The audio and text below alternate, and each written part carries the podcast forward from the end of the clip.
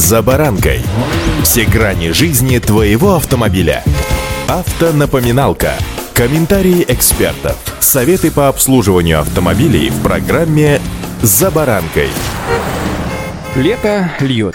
Дожди, косые дожди, причем не просто вода с небес, а еще с громом и молниями. И если вам кажется, что имея свой персональный автомобиль, можно вспомнить слова легендарной песни про зайцев, дескать, а она все равно не так-то все просто. Особенно, когда во время дождя или после него на дорогах большие и, самое главное, глубокие лужи. С вами Забаранка Александр Карпов. Здравствуйте.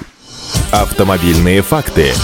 И самый опасный и очень коварный враг в данном случае — это волна. В луже. Да, как бы смешно это ни звучало, именно волна в луже зачастую вызывает гидроудар. Для начала, по традиции, немного теории. Гидроудар — это в первую очередь физический термин, обозначающий скачок давления в какой-либо замкнутой системе, заполненной жидкостью. Однако, если речь идет о гидроударе двигателя, то это как раз-таки резкое попадание большого количества жидкости в части мотора, которые изначально изолированы от влаги. В первую очередь, речь идет о цилиндрах и камерах сгорания. При резком проникновении в эти полости большого количества жидкости во время работы мотора происходит скачок давления, поскольку вода сжимается гораздо хуже, чем воздух или горючая смесь. Из-за этого резко происходит остановка и стопор двигателя с характерным ударом. В этот момент на все подвижные кинематические детали мотора передается колоссальная нагрузка, которая приводит к поломке металлических конструкций. Причем чем выше обороты мотора в момент гидроудара, тем плачевнее последствия от него. А теперь к волнам. Гидроудар обычно возникает при проезде через реки, броды или те самые глубокие лужи, с которых я сегодня и начал, а также может настигнуть вас во время наводнений, вызванных проливными дождями. Жидкость, как правило, в большом объеме проникает в мотор через воздухозаборник двигателя и непременно приводит к поломке.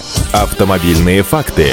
Последствия гидроудара очень сильно зависят от того, когда именно произошло попадание воды. Если автомобиль двигался с небольшой скоростью или даже оставался неподвижным, а двигатель работал на низких оборотах или холостом ходу, то мотор может просто заглохнуть. Но при попадании воды в камеры сгорания во время езды на большой скорости или при высоких оборотах последствия могут оказаться более серьезными и привести к деформации или разрушению целого ряда важных деталей силовой установки. Важно отметить, что гидроудар особенно опасен для дизельных двигателей, поскольку степень сжатия и компрессия в нем гораздо выше, чем в бензиновом моторе. А это означает, что из-за более высокого давления нагрузок разрушение деталей в нем происходит быстрее. Если во время движения по броду или глубокой луже двигатель заглох с характерной ударной нагрузкой, то ни в коем случае не стоит пытаться его вновь завести. Это может еще сильнее навредить двигателю. Необходимо немедленно выключить зажигание, открыть капот и освободить двигатель от кожуха. Провести визуальный осмотр мотора на наличие влаги. Затем необходимо снять кожух воздушного фильтра и проверить состояние фильтра. Если он мокрый или даже слегка влажный, то необходимо снять свечи зажигания, затем попробовать вручную прокрутить коленчатый вал. Если коленвал проворачивается с большим трудом или при его вращении слышится стук или скрежет металла, то самостоятельно избавиться от последствий гидроудара уже не получится. Необходимо вызывать эвакуатор для транспортировки двигателя в сервисный центр. Чтобы избежать гидроудара двигателя и его последствий, необходимо соблюдать несколько совершенно простых правил. Быть осторожным и внимательным при езде по бездорожью с водными преградами или в дождливую погоду. Избегать проездов через глубокие лужи, броды или даже небольшие лужи. При проезде водных препятствий измерять их глубину и сопоставлять ее с высотой, на которой находятся воздухозаборники и воздушный фильтр двигателя вашего автомобиля. Проезд глубоких водных преград осуществляется на небольшой скорости, причем без резких ускорений и замедлений, чтобы не вызвать ту самую волну на водной поверхности, с которой я сегодня и начал. Удачи!